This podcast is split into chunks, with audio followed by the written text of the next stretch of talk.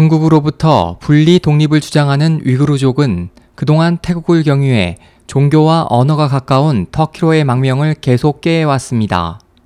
이에 대해 중국은 태국 정부에 강력히 항의했고 압력을 느낀 태국 측은 지난달 불법 입국한 위구르인 108명을 중국으로 강제 송환했습니다.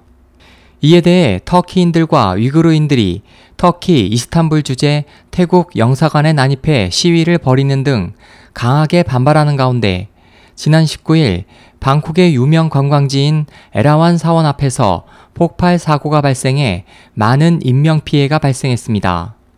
태국 정부는 당시 사건을 탁신 친나왓 전 총리와 잉락 친나왓 전 총리를 지지하는 세력이 태국 군부에 타격을 주기 위한 것으로 추정했으나 일각에서는 이번 테러가 중국인 관광객이 많이 찾는 에라완 사원에서 발생한 것으로 보아 태국 정부와 대립하고 있는 남부 이슬람 반군의 소행일 수 있다고 주장했습니다.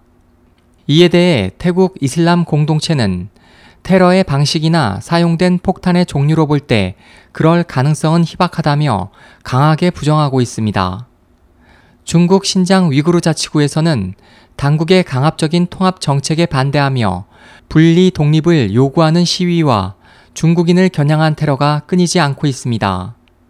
한편 폭발 사고가 일어났던 에라완 사원은 피해 현장을 수습하고 다시 문을 열었지만 태국 관광산업은 큰 타격을 입을 것으로 보입니다.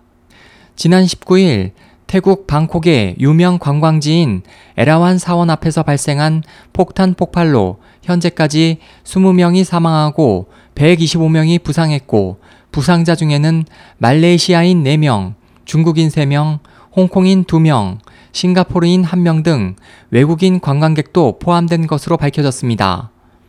SOH 희망지성 국제방송 홍승일이었습니다.